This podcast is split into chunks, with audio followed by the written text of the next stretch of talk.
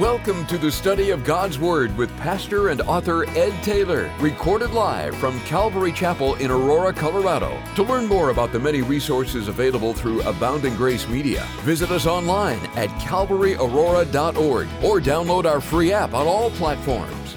And now, here's Pastor Ed to take us into our study. Amen. Take your Bibles, open them to John's Gospel. Really, you can open to two places John chapter 20 and we'll start in 1 Corinthians chapter 15. John chapter 20 and 1 Corinthians chapter 15 as we are at the empty tomb of Jesus Christ here in John 20. The empty tomb is proof of God's promises to be true to us. And the empty tomb is God's assurance that Jesus' words are true. And the empty tomb is also a place of controversy controversy.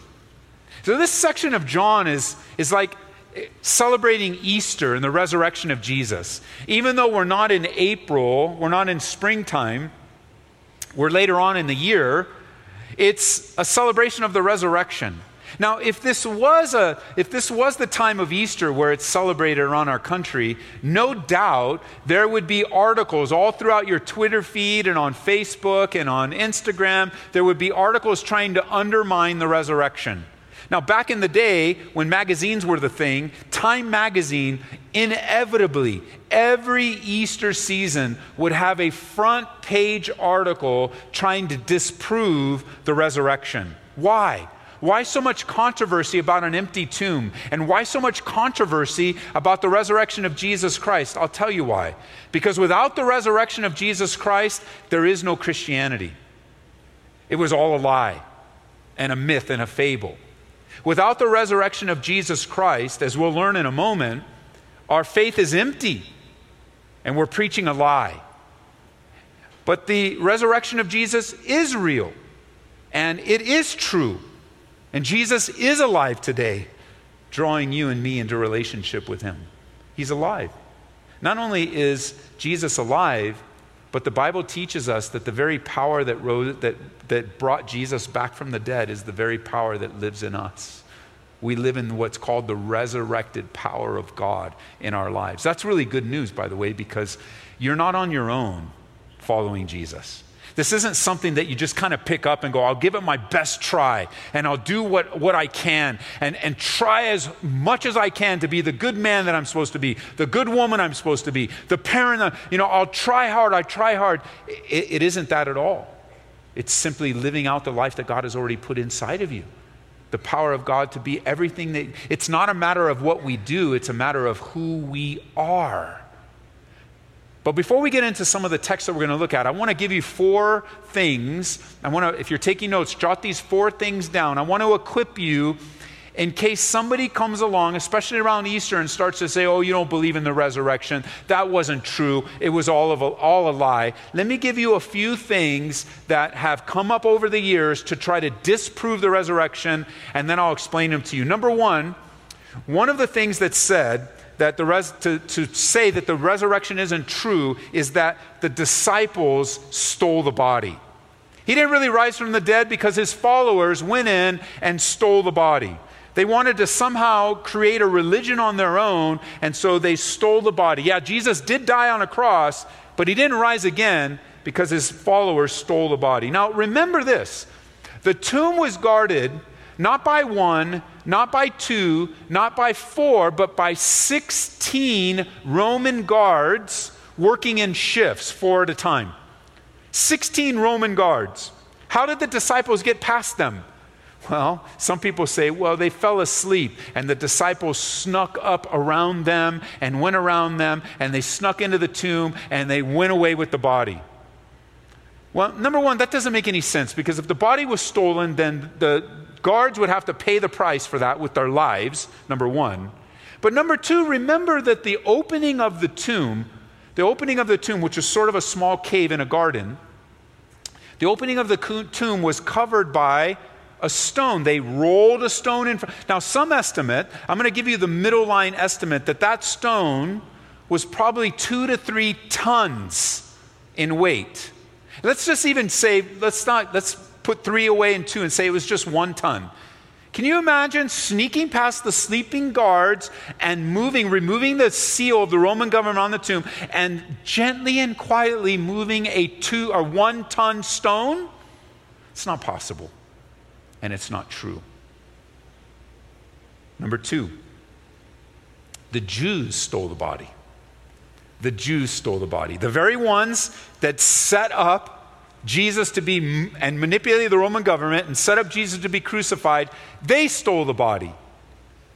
That doesn't make sense at all because a few days later, the, when the disciples were excited, spreading the gospel, gathering together, and Christianity was spreading at any time, but especially in the beginning, at any time, if the Jews stole the body, then at any time they can just present the body and say, bunch of liars.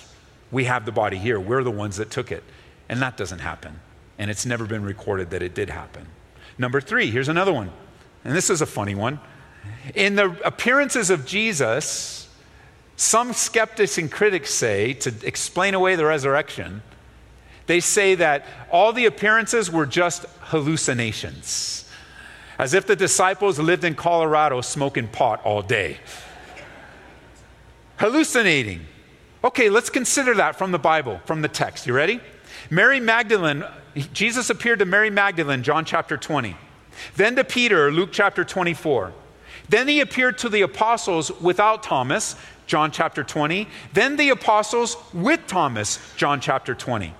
He appeared to other women, Matthew chapter 28. He appeared to those two men on the road to Emmaus, Luke 24. Then it's recorded he appeared to seven of the disciples, John chapter 21. In 1 Corinthians 15, we're told that Jesus appeared to 500 people at the same time. 500 people at the same time. Think of this for a second. This room holds about 1,200 people. So if you split the room down and just this side, that means he appeared to all of you at the same time, and all of you were hallucinating. All of you, every single one. There wasn't one that isn't like flipped out at the same time.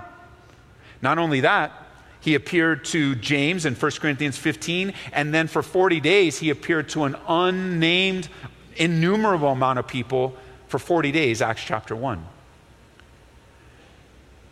It's statistically impossible for every single person that claims to see the risen Christ to be hallucinating, especially 500 at the same time. Now, here's the thing about 500. Well, we've gone into this in depth with statistics in another Bible study, but just for us today, consider this. The 500 people that is claimed in the text, claimed by inspiration of the Holy Spirit to have seen Jesus at the same time, when that was written, most, if not all of them, were still alive.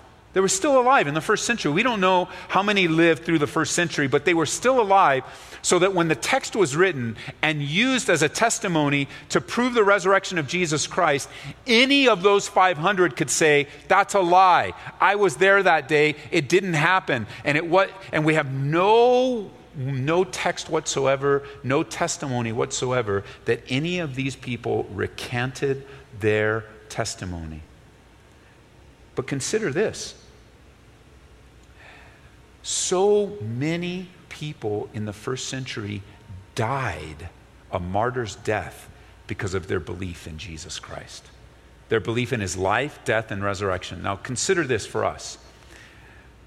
I haven't sacrificed everything to follow Jesus. I haven't sacrificed everything. And I would say that most, if not all, listening to me right now cannot say that you've sacrificed everything for your faith and belief in Jesus Christ. But many in the first century and many today have sacrificed everything, including their life, to follow. To follow Jesus in the first century, you would lose your family, you would lose your career, you would lose your house, you would lose your community, you would lose your reputation, you, you would completely be excluded from daily life by simply declaring, I believe Jesus is Messiah, the Messiah promised in the, in the Torah and the law and the prophets. By simply saying that, you lose everything. And many of, including the 12 apostles, so take a, think of the 12 apostles minus Judas, add Paul. All but one of the 12 apostles died a martyr's death for their belief. That's it. That's all they died for, just a belief. Just the, the statement, I believe Jesus Christ. I believe in Yeshua as my Savior, as the promised Messiah. Just by saying those words, 11 of the 12 died. James was sawed in two. History tells us that Peter was crucified upside down. Now, the one that wasn't martyred was, was John. They tried to martyr him by putting him in a cauldron of boiling oil, and he miraculously survived. What was the penalty for him? Well, they couldn't kill him in oil, so what did they do? They banished him to isolation on an island called Patmos, where he received that revelation of Jesus Christ that he wrote down for us that we study even to this day. They gave up their life. I was reading recently in the Twitter feed uh, of this. Let me I think I, I took a screenshot of it for you guys, but I messed up on previous services. I did. So this was just a, an, a, an interview that was being done, and it's a picture of a man after his conversion uh, with a disfigured face. That's what caught my eye in the picture. And I, I didn't click on the article, but I have it here. It says, uh, the next horrific chapter of Umar Mulinde's life, he survived 12 assassination attempts, and this is the disfigurement of his face, and an acid attack after his Christian conversion. I mean, that's happening now. And all that would be necessary, all that would be necessary at, at the point of death, so many people were put to the martyr's death, and to get out of it, all they had to say was, I don't believe in Jesus Christ. That's it. That would save their life. I don't believe in Jesus. It's all a lie. And while I'm sure many did that, so many more died for their faith.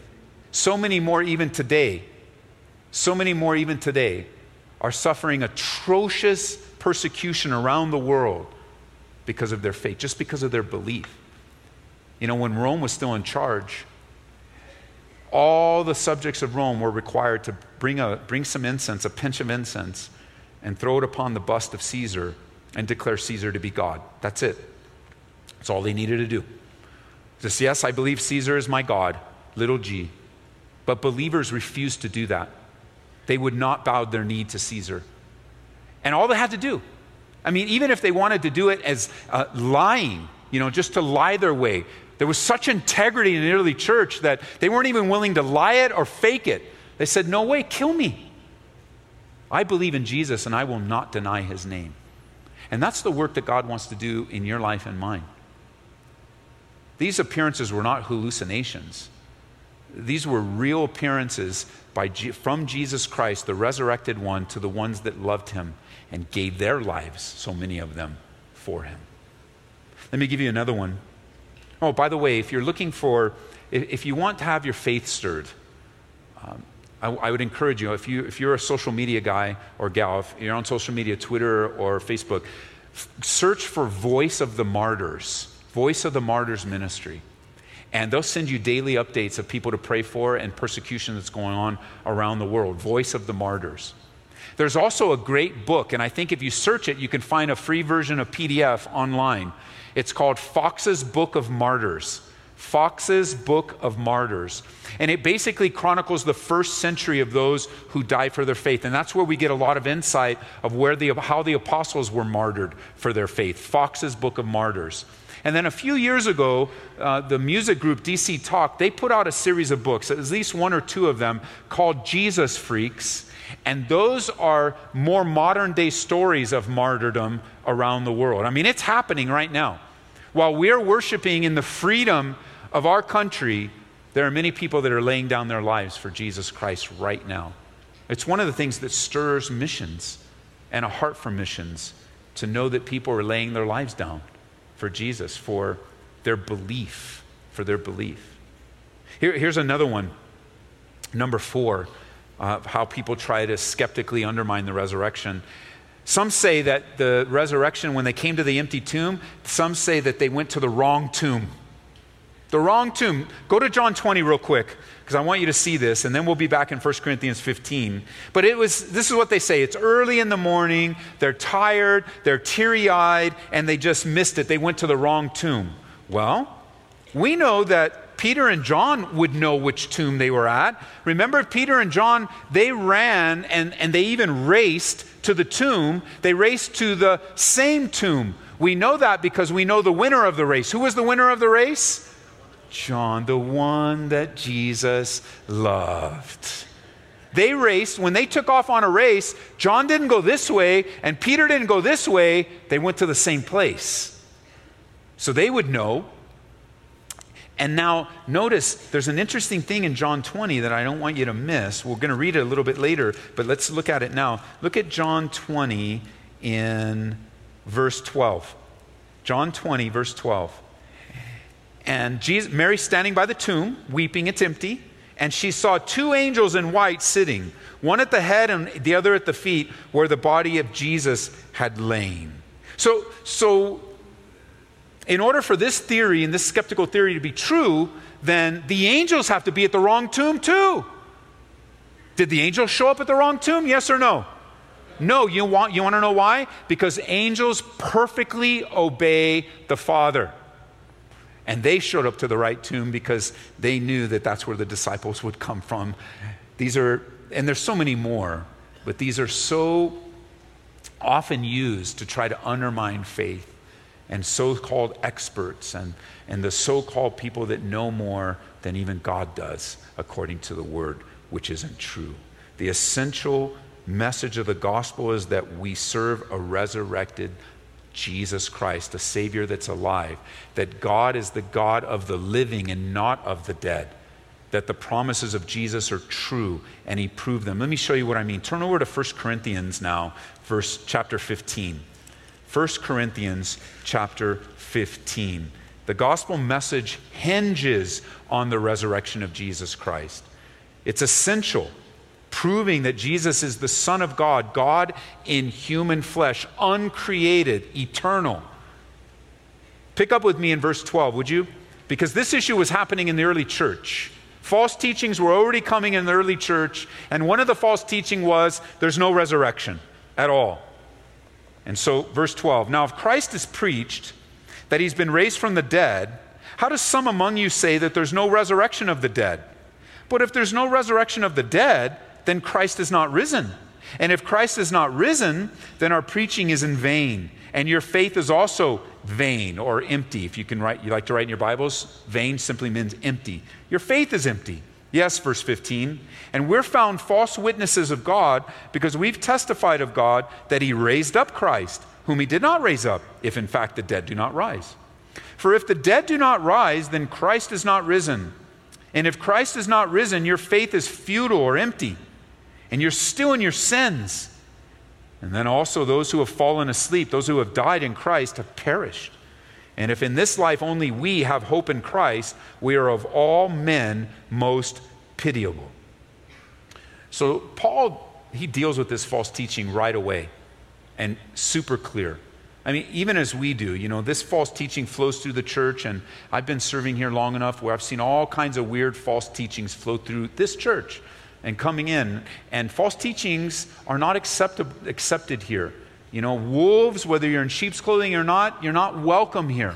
You're not welcome to take advantage of this church. You're not welcome to teach your own little doctrines, taking people off. You're not welcome here. The only way you're welcome here if you're a wolf is if you're willing to repent of your sins and become a sheep.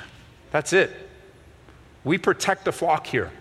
And we take it very seriously. Like Paul, he gets wind of, hey, they're telling you there's no resurrection? What are they thinking? Of course, there's a resurrection.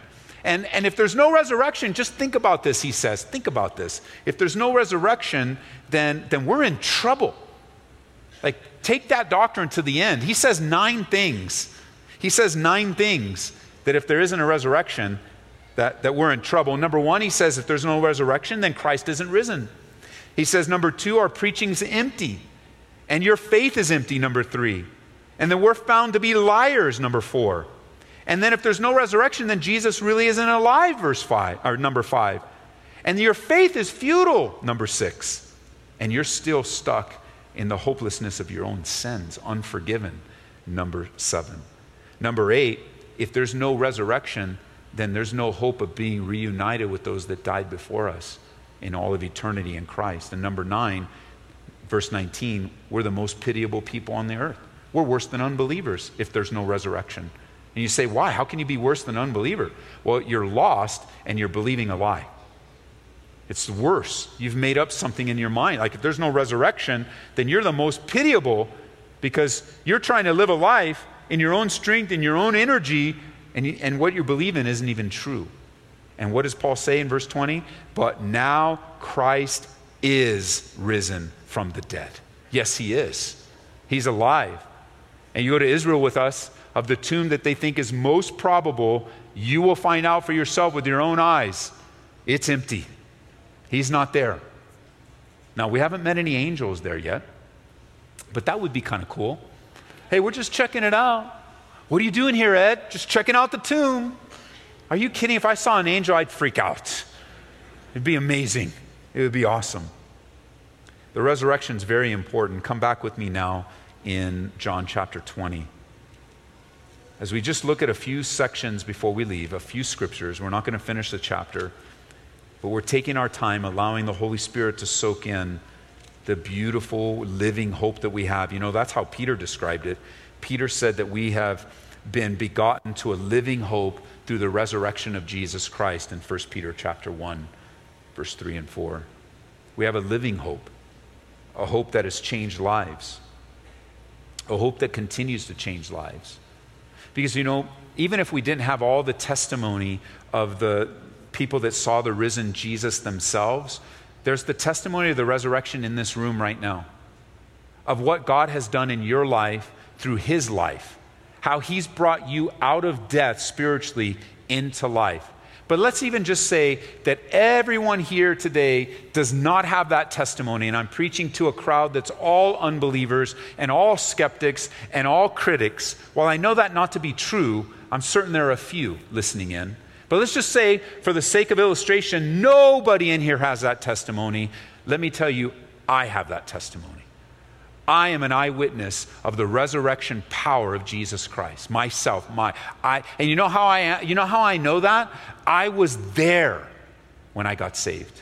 And I was there when the gospel was preached and God broke in on a young man who was so rebellious and so resistant and so unloving, uncaring, and on and on that list could go. I was there when that young man responded to the gospel, and I was, I was actually there the day before he got saved, and I was there the day after he got saved. And for 26 years now, I've watched the resurrection power in this young man grow him and mature him and change him and sustain him through the ups and downs. I saw his marriage saved. I, I saw children added to that marriage. I, I, saw, you know, what, what that, that young man I'm kind of speaking in the third person, but that's my story. This is me. That young man, they didn't think his marriage would last 28 minutes, is going on 28 years now. Why? Because of the power of God. Power of God. It's amazing. So even if we had no other testimony, you got my testimony of the power of the resurrection. But we know we have yours as well. Here we have Mary. I, I like this. Let's pick up where we left off in chapter 20, verse 10. It says the disciples went away again to their own homes because they're discouraged, they don't understand, they remember what Jesus said, but they don't quite get it, and they went home. They went home. But verse 11, but Mary, she stuck around. It says, Mary stood outside the tomb weeping. And as she wept, she stooped down and looked into the tomb. If you like to write in your Bibles, you can circle the word weeping or wept, either one. And right next to it, wailing. Th- these aren't just a few tears coming down her cheeks. She is overcome with sorrow and grief. And she's overcome by confusion. And now, what little left that she had, the body, is gone. And she's dealing with it. And she saw, it says, as she looked in, two angels in white sitting, one at the head and the other at the feet where the body of Jesus had lain. And they said to her, Woman, why are you weeping? And she said to them, Because they've taken away my Lord and I don't know where they've laid him. Now, verse 14. When she had said this, she turned around and saw Jesus standing there and didn't know that it was Jesus. And Jesus said to her, Woman, why are you weeping? Whom are you seeking? And she, supposing him to be the gardener, said to him, Sir, if you've carried him away, tell me. Tell me where you've laid him, and I'll take him away. And Jesus said to her, Mary. And she turned and said to him, O Rabboni, which means teacher. And Jesus began a conversation with her that we're going to get into next time. This is a tender moment. It's a tender moment where, as the disciples are going home, Mary just can't go home. She's left alone pondering all these things. She's weeping, she's crying, she's confused, she's sad, she's wailing. There's, there's deep sorrow and concern and questioning. And where is she? She's lingering in the, lingering in the garden, hanging out around the tomb, in love, wanting to express her love through the point of contact of his body. And she's crying. She's expressing emotion. And Jesus shows up to her at just the right time. She didn't have the same response to the angels. The angels basically ask her the same question, and she gives an explanation to the angels. And we don't know why it doesn't say that she freaked out when seeing the angels, but she's just having a conversation expressing herself. And we, because we've grown up in a culture that does it, that minimizes emotion, that minimizes even, even a church culture where sometimes emotion is pressed down. No, you can't be emotional. Listen, everything about us is emotional. Everything about our relationship with God. Now, we all express our emotions differently, but it's not God's will for you to press down your emotions, but rather to express them, to express them in relationship. In this case, when you're sad, you're sad. When you're grieving, you're grieving. When you need to cry, cry. That's how God made you. Because if you don't and you keep pressing it down, you keep pressing it down, it's going to come out, it's, it's going to eat you up inside, and it's going to come out in a way that could be very destructive and hurtful. And so here she is, a very normal woman, expressing her emotions, expressing her love for, for Jesus. And the angels ask her a question, but it wasn't until this appearance of Jesus comes and he asks her a question. She doesn't know who he is. And, and maybe because tears in her eyes, maybe because she's out of it, she can't see clearly. We don't know. We don't know exactly. It could be Jesus, you know, making sure that he reveals himself at just the right time. But we do know, we do know that when he said her name, it clicked. When he said her name. This, is, this encourages me because Jesus, sometimes he shows up in the most surprising ways in our lives. The Bible says in Psalm 34 that Jesus, that, that God is close to the brokenhearted. He's close to the brokenhearted. He's close to the one that's contrite and humble. The one, we often lose the consciousness. Now, God is with us all the time, but He's with us in a special way when brokenness comes and when difficulty comes. When things are going well, we lose the consciousness of God. We, and what I mean by that is we don't think of him being with us and we don't cry out to him. We're not in a place of desperation. He's still with us. He isn't going to leave us and abandon us, but there's a lack of dependence. You know, when, when I can handle things on my own, then you know what I do? I handle things on my own. It's when I recognize that I'm unable to handle something that I cry out for help. It's when I recognize that I don't have the wisdom I'm looking for and I ask God for wisdom. It's when, I, when I'm in a situation that's far beyond me, God is training me to come to Him all the time. And here, Mary is overwhelmed, and Jesus, He draws near. And so as we leave here today, I I want to be reminded, I want to remind us, I want to remind you guys on the radio listening in that God loves you. And He's ready to come and draw near to you in whatever you're going through today. I even wrote in my notes that it's good to remind us all of His great love. Great love it's beyond our ability to comprehend the depths and the width and the height and the length of his love. It's one of the prayers in the Bible that we might understand the depth, the length, the width, the height of his love for us. It's good to be reminded how much He loves us. It's encouraging and comforting to know that Jesus knows all about our sadnesses, He knows all about our sorrows, He knows all about our fears, our anxious thoughts. He knows all about what is plaguing you today, even if it's just the simple cares and concerns of life. He knows, he knows what it's like to, He comes to you in your loneliness and in your simple, broken heart over the loss of a loved one or the loss of a job or a loss of a friendship or I was reading today a friend of ours in California there a mom posted today on on Instagram it was a picture of her son who's getting married and then in the in the comments there she was just expressing all the emotion that comes as her son's getting married yeah that's a real the Lord is with her the Lord is near to her and I know she feels the presence. It, the emotions come in a variety of different ways. Just like he knew Mary's heart was broken and crushed, he knows your heart. Just as Mary was confused and unsure, he knows you. And even to the proud, even to those listening in right now, go, well, you know what, I've got things together. Well, he knows you, and he'll even draw near to you. Now, you have to understand, pride is resisted by God, but he draws near to the broken heart and to the humble. And but even in your pride, he's not going to abandon you. He's not going to look at you, oh, that prideful guy, I'm just going to abandon it. No, no, no. He loves you even with the pride that he will use a variety of circumstances to chisel away at the sharpness of your pride and mine. Why? So that we can be in a place, so that we can be in a place of relationship with him and truly feel his love and experience it, not just talk about it and tell other people about it but just to know, you know, God loves the world. Yes, He does. But even to know better, God loves me. And He, he, he cares for what's going on in my life. His plan is better than my plan. His thoughts are not my thoughts. He comes in tender love, revealing Himself to her.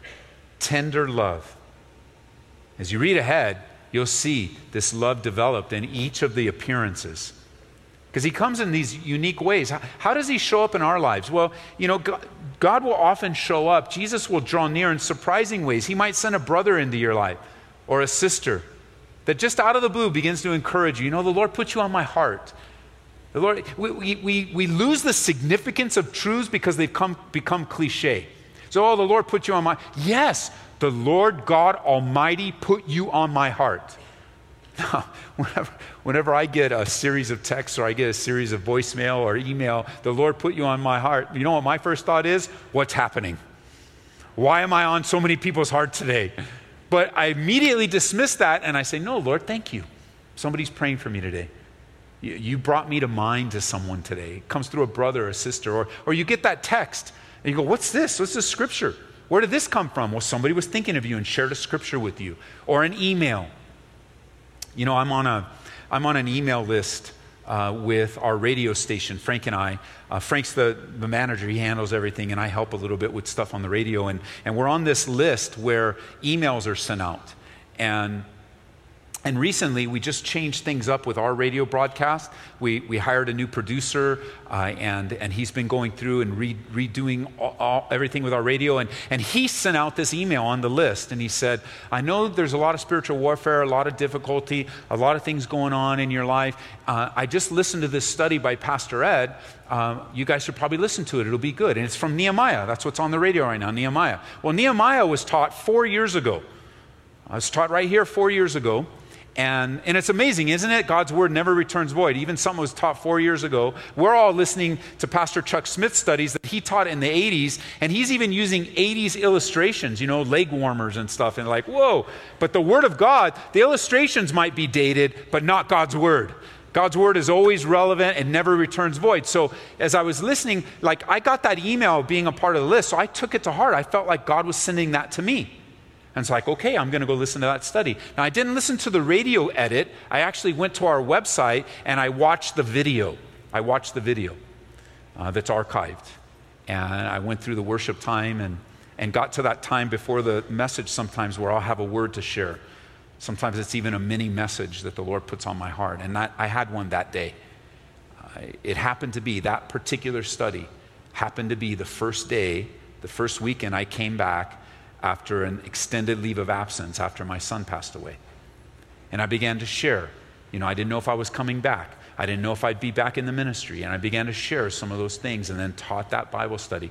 That Bible study was actually prepared to be delivered long before the crisis happened because I'm usually a few weeks ahead and ready to deliver. So I was, it was actually ready to be delivered months earlier, but then with all the trauma and crisis and everything, it got delivered just on that day at that time with a different person. I was a different man.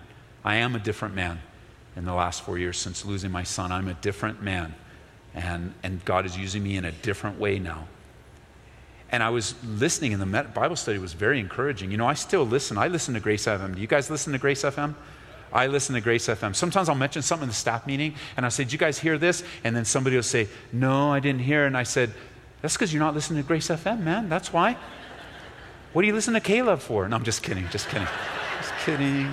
Listen to whatever you want. God will use a song to encourage you and he'll use a Bible study. I was just in the Springs recently, and a sister came up, heard my voice, and introduced myself. Yes, I'm Ed. Are you Ed? Yes, I'm on. I've been listening to. I've been very encouraged. But but you know, I don't listen to talk radio very much. You know, but every time I turn Grace FM on, you're on, so I have to listen to you. And I say, I'm sorry. I'm sorry. My head, my voice is in your head. But the Lord used the messages in her life too. But back to Nehemiah, as I was listening to that message or watching that message on my computer, I was just asking the Lord in my heart, you know, why why, Lord, are you using this particular Bible study?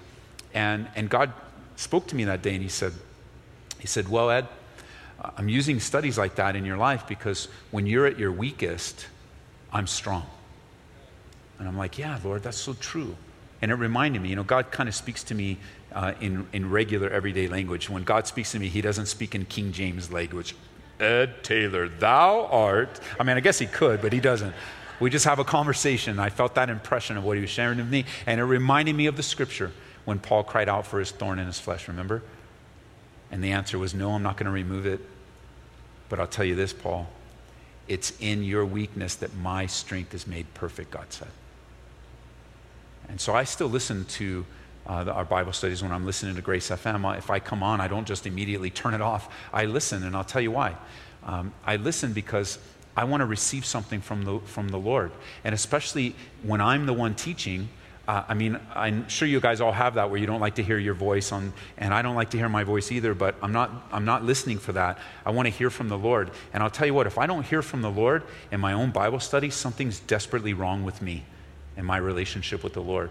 And so I listen to say, oh, yeah, Lord, that was a good word and that was a good encouragement. Nehemiah is so strong and so great. And, and so, you know, the Lord comes to you in, in, in, a word, He'll come to you through the radio, He'll come to you, to you through a friend, He'll come to you even today.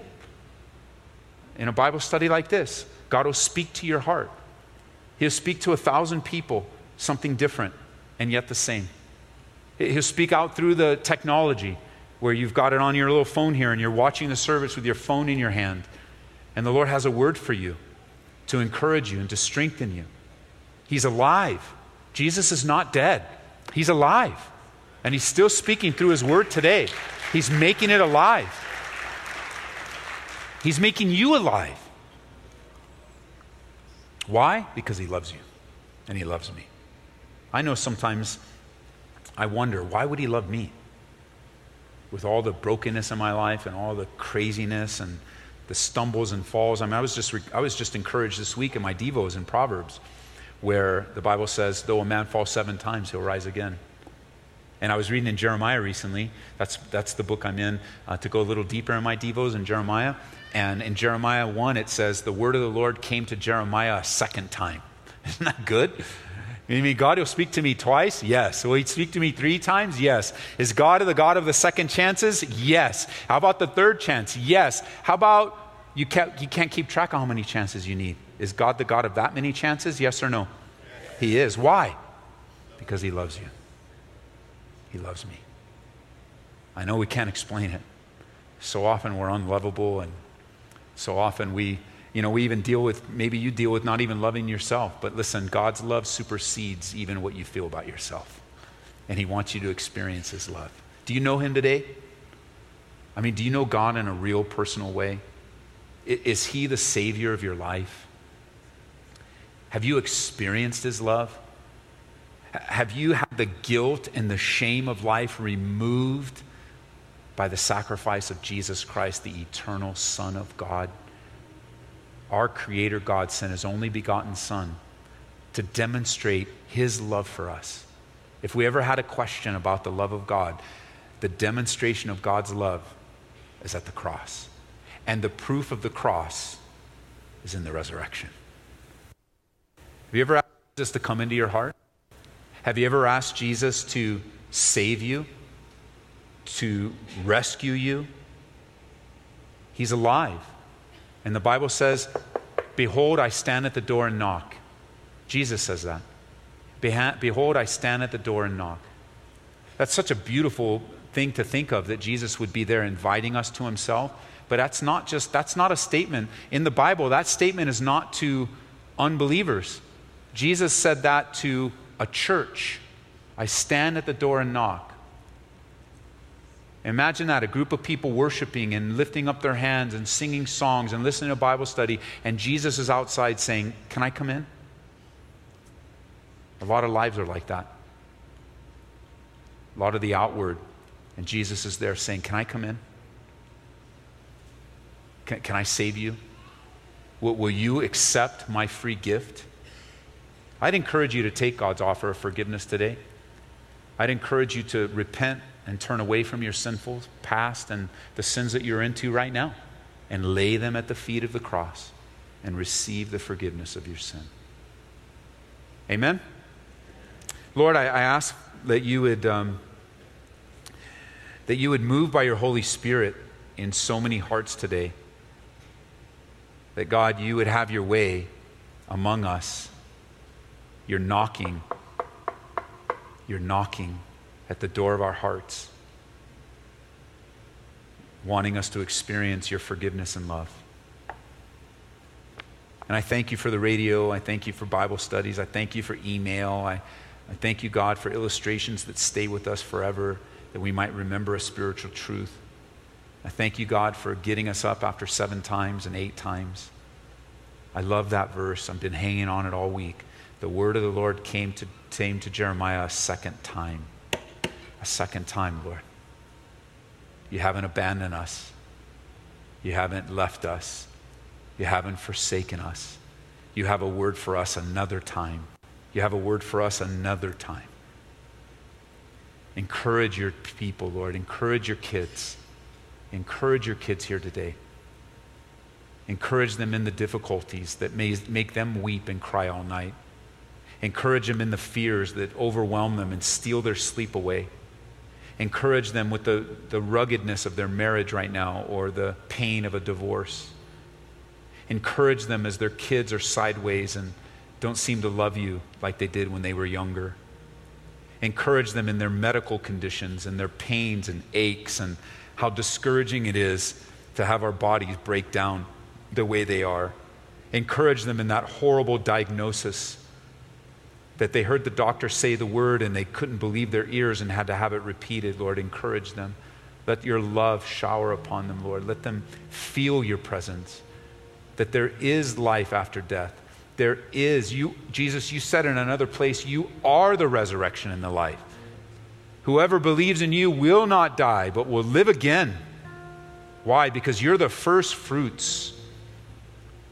We leave here encouraged by your life today. And if you're here today as the church is praying, if you've never given your life to Jesus Christ, today's the day. Invite him in, accept his offer of forgiveness, accept him, follow him. No, don't, don't misunderstand me. It's not all about you, it's about Him. And as you accept that something's been given, handed to you, take it. Take it. Follow Jesus today. He loves you, sent His Son for you. And if that's you today, you'd say, Ed, I do. I need to follow Jesus in my life. Would you stand to your feet right now? We want to pray with you. Just make a public acknowledgement of your need to follow Jesus Christ. Wherever you might be in this room, just stand to your feet. Today's the day. Answer the knock at the door. Today is the day that all life changes. God bless you guys over here. Who else would say that's me? Today is the day. God bless you. Right now, this moment, today, today, God wants you to experience His love. Today, He wants you to turn to Him. God bless you in the back. You responding on the radio, bless you. And I mean that. It's not a cliche. God's blessings upon you as you turn to Him today.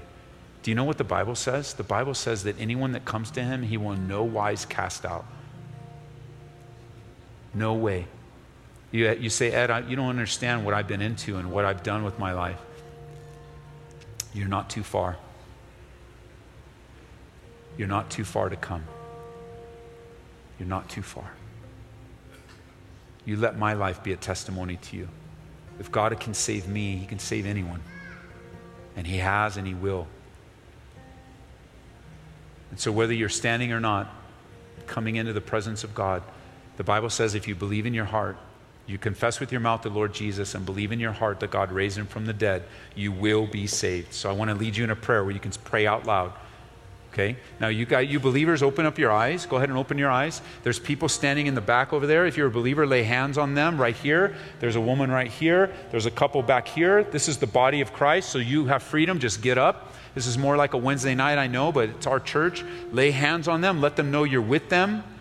And let them know they're not alone. Don't miss anyone. There's someone back here. If you guys see by the camera back here. So just get up, you guys in that section right over here, and just Man, as believers, we believe in the priesthood of believers. You get to participate. This is your church family that maybe God will give you a word for them, an encouragement for them. And everyone else, if you want to look around, you can just lay your hands on them like we do on a baby dedication. And you can just pray with them and pray that God will protect them and guard them in the warfare. That you will just rejoice that He's saving people. And if He's saving people now, He can still save your mom and your dad and your kids and your friends. And so, those of you that responded, talk to God and say something like this. You ready? Dear God, I admit that I've sinned against you, and I ask you to forgive me of all of my sins. I believe, Jesus, you live for me, you died for me, and I believe you rose again from the dead to save my soul. Help me, God, to turn from my sinful past and to live my life for you from this day forward. I love you, God, and I accept your love for me.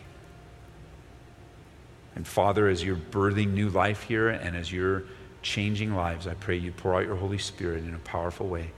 You would be glorified, and that these confessions were real and true, and that what you do in the spiritual realm will be done in their lives, and that God protect them and guard them from the warfare that they're about to experience. Protect the seed of the gospel inside of them. In Jesus' name. Amen. We pray that you've been encouraged by this Bible study delivered live from the sanctuary of Calvary Aurora. For prayer or a copy of this study, call us at 877 30 GRACE. That's 877 304 7223. Or visit us online at calvaryaurora.org.